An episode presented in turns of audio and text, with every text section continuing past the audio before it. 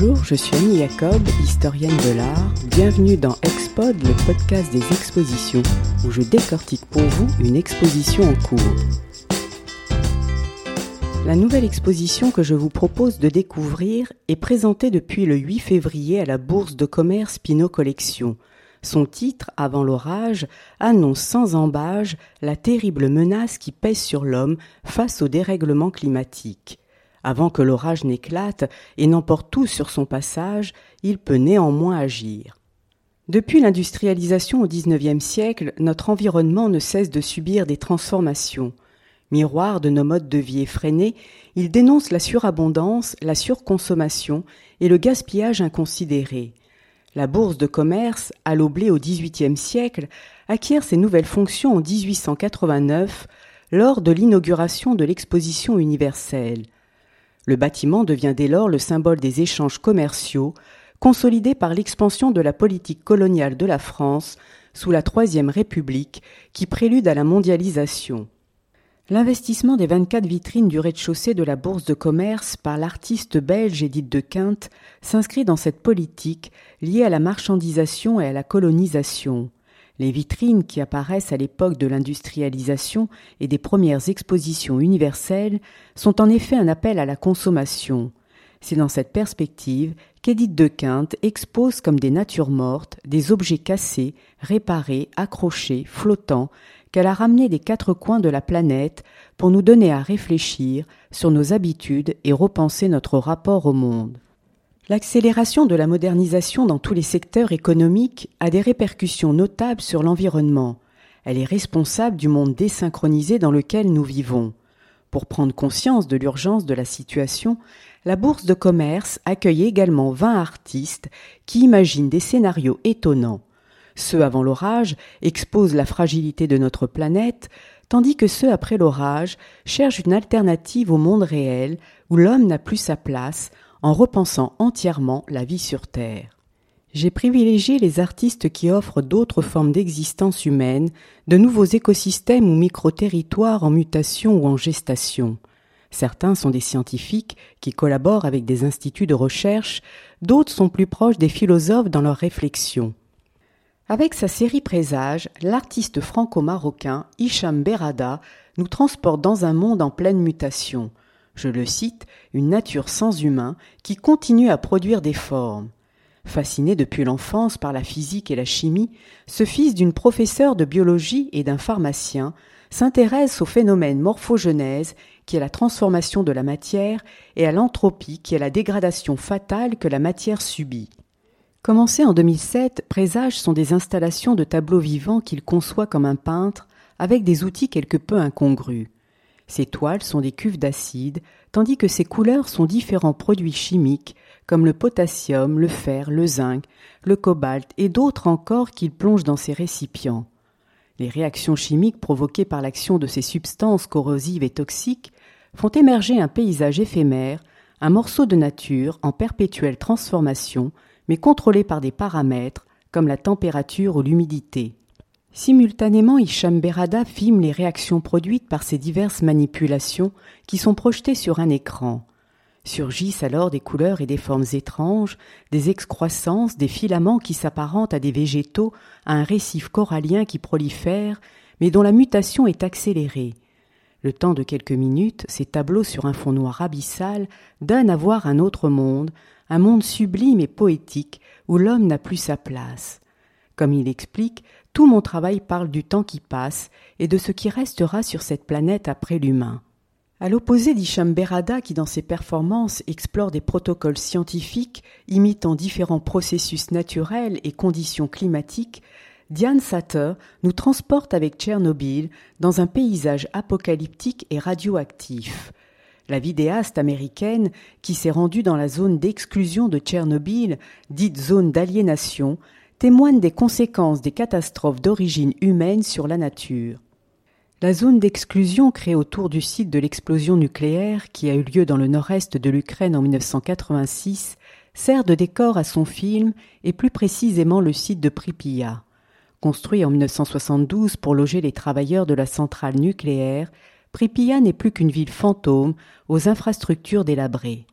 Aux images du site projeté sur les parois dont un théâtre en ruine et le réacteur incriminé, désormais scellé par un sarcophage de béton et de plomb, se superposent d'autres images, dont celles des chevaux de Przewalski, des chevaux sauvages en voie de disparition qui ont été relâchés dans la région après la catastrophe nucléaire. Les chevaux qui errent librement dans cette nature irradiée documentent sur le retour de la faune sauvage dans une ville désertée par l'homme. Diane Sata confronte ainsi le monde industriel occidental au pouvoir régénérateur de la nature livrée à elle-même. Elle explique que la nature perdure non parce qu'elle le veut ou en fait le choix, mais parce qu'elle y est contrainte.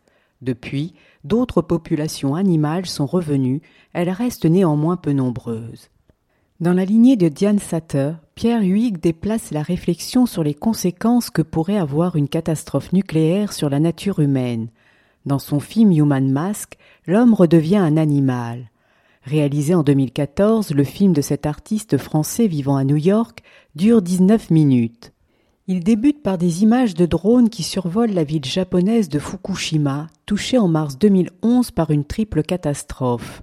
D'abord un séisme, puis un tsunami, qui a causé l'accident de la centrale nucléaire. Dans cet environnement post-nucléaire, la caméra nous introduit ensuite dans un espace clos, un restaurant en ruine et abandonné. Là, une drôle de créature aux longs poils et aux cheveux longs, habillée d'une robe et portant un masque blanc anthropomorphe, rappelant le théâtre No, déambule dans la salle du restaurant, dans l'espoir de voir surgir de potentiels clients. Cet être hybride mi-homme, mi-singe questionne sur ce qui fait l'humain de l'homme. Ce film n'est pas sans rappeler l'ouvrage de Pierre Boulle paru en 1963, La planète des singes, adapté au cinéma qui relate l'histoire de trois hommes qui explorent une planète lointaine dominée par des singes intelligents et évolués alors que l'humanité est réduite à l'état animal. Dans le film de Pierre Huyghe, la catastrophe environnementale et humaine de Fukushima devient un espace propice à la dystopie où une autre forme de vie et d'intelligence serait possible, celle de l'animal humain, de l'animal qui singe l'homme, nous obligeant ainsi à repenser le rapport entre les deux espèces. Autour de la problématique où l'homme n'aurait plus sa place sur notre planète, Anikaï, quant à elle, envisage l'existence d'une troisième nature.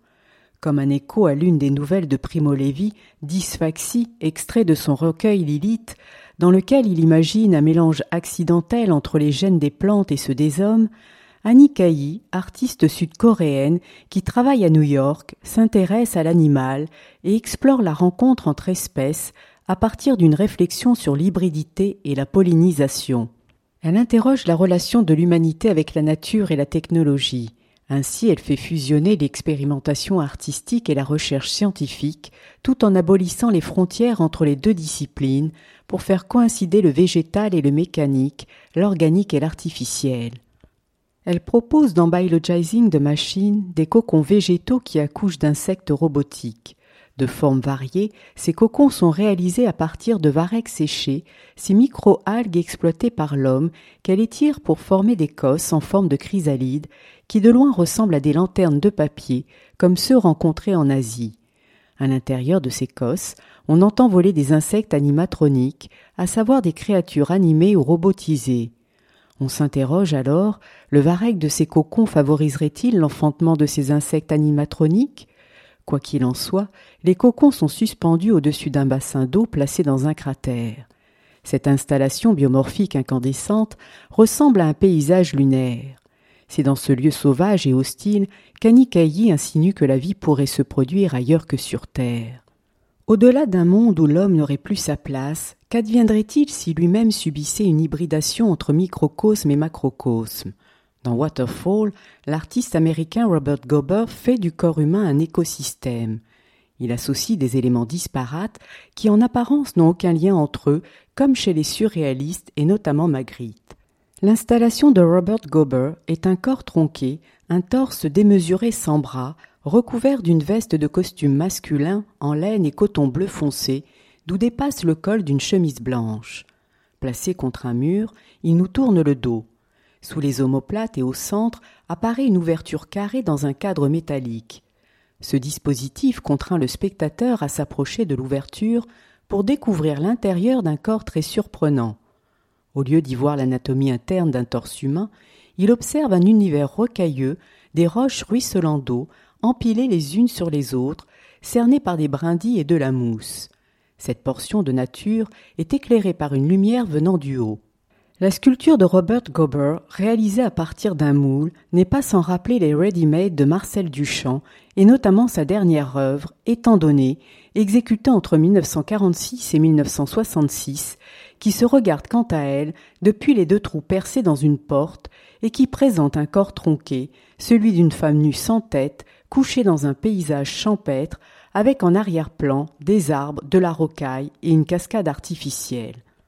Avec Waterfall, Robert Gober poursuit sa réflexion sur la question de l'identité. Peut-on vraiment savoir ce qu'il y a à l'intérieur d'une personne? Lorsque notre regard franchit cet espace rocailleux, qui sommes-nous alors? Toujours des hommes ou bien des animaux? Les métamorphoses que pourrait engendrer le dérèglement climatique sur les hommes comme sur la nature poussent certains artistes à souligner combien notre monde est fragile et instable. Cy Twombly et Daniel Stingman Mangrané, dont les œuvres sont mises en rapport, expriment ce sentiment dans un dialogue sur l'évanescence des choses. Coronation of Sesostris représente un cycle de dix panneaux que Cy Twombly réalise en 2000. L'ensemble dépeint la course cyclique déréglée du temps à travers une lecture des cultures antiques. Il relate l'histoire du pharaon Sésostris, dont la vie se confond ici avec celle du dieu soleil égyptien Ra, qui voyage à travers le ciel dans sa barque sacrée, du lever au coucher du soleil. La progression du pharaon Dieu dans le temps se traduit par le jeu des couleurs. Des premières toiles très lumineuses avec des dominantes de jaune et de rouge, aux dernières qui virent au noir et blanc, symbolisent le passage du monde des vivants à celui des morts. Le récit ne se déroule pas comme dans un cycle classique, il se présente comme une biographie métaphorique qui se fonde sur les changements de forme et de couleur, où chaque signe pictographique constitue un attribut du pharaon tel le soleil. Enfin, certaines toiles sont ponctuées par des citations poétiques, dont celle d'une poétesse contemporaine, Patricia Waters, qui évoque la disparition des dieux antiques, ou celle de la poétesse grecque de l'Antiquité Sappho, évoquant Eros, porteur de douleur. Autour de ce cycle solaire mutant apparaissent les sculptures végétales de Daniel Stingman Mangrané, qui semblent sans cesse se métamorphoser à la manière des phasmes, suivant l'environnement dans lequel ils évoluent. Fasciné par les sciences naturelles, l'artiste catalan, installé à proximité de la forêt tropicale à Rio de Janeiro, découvre en effet en 2008 un insecte brindille le phasme, capable de se confondre avec son environnement, devenant lisible ou opaque suivant ses propres mouvements ou selon l'objet dont il est rapproché. Cette espèce ambivalente entre l'animal, le végétal et le géométrique démontre ainsi combien les formes ne sont pas définies par elles-mêmes, mais de façon relationnelle. C'est grâce à ce roi du camouflage que Daniel Stingman Mangrané a donc pu repenser son statut de l'image et affirmer s'il n'y a plus de sujet ni d'objet, il n'y a plus de spectateur ni d'œuvre d'art, mais des processus de relation et de transformation mutuelle des combinaisons d'agents qui s'influencent mutuellement. Parmi les sculptures végétales exposées à la bourse de commerce se trouve Elegancia et Renuncia, où l'image de la forêt est rendue explicite par une feuille de ficus séchée et aplatie, sur laquelle l'artiste a incisé au laser des formes circulaires aux dimensions variables qui, frappées par la lumière d'un projecteur, révèlent l'union entre le naturel et l'artificiel. La silhouette de cette feuille soutenue par une tige métallique vient se dessiner en négatif sur le corps du visiteur. Dans Geometric Nature Biology, des branches tendues par des fils suggèrent également la rencontre entre formes naturelles et artificielles. Coupées dans le sens de la longueur, les branches de hêtre semblent avoir été fendues et disséquées, de manière à se confondre de loin avec le phasme et à créer une symétrie troublante, faisant écho à la fragilité du monde. Avant l'orage nous entraîne ainsi dans une ronde incessante, une ronde désynchronisée, où la nature blessée gronde, explose pour exprimer sa souffrance. Et c'est dans la rotonde de la bourse de commerce que deux artistes présentés successivement témoignent également de l'urgence de la situation. Le premier Danvo, un artiste conceptuel danois d'origine vietnamienne, propose depuis l'ouverture de l'exposition une installation inédite et monumentale un jardin sombre conçu spécialement pour le lieu, réalisé à partir de troncs et de branches provenant d'arbres exposés aux intempéries. Ces reliques témoignant de la toute-puissance de la nature sont maintenues à la verticale grâce à des architectures de bois. Au sein de cette structure figurent d'autres œuvres de Danvaux. Il s'agit d'objets et d'artefacts qu'il a collectés, ensuite hybridés pour leur offrir une nouvelle vie. Puis, à partir du printemps, à Citadine, une artiste britannique prendra possession du lieu ainsi que de la galerie 2 avec ses photographies de paysages et ses films Super 8 qui dénoncent les transformations de notre planète causées par le dérèglement climatique. Ces voyages au bout du monde sont des témoignages de ce qu'il restera de notre Terre, de ses déserts, de ses mers, de ses glaces, ou de ses volcans de leur devenir avant qu'ils ne disparaissent à jamais, transformant ainsi ses œuvres en memento mori. Avant qu'il ne soit trop tard, je vous conseille vivement d'aller voir l'exposition Avant l'orage, présentée à la Bourse de commerce jusqu'au 11 septembre. C'était Expod, le podcast des expositions.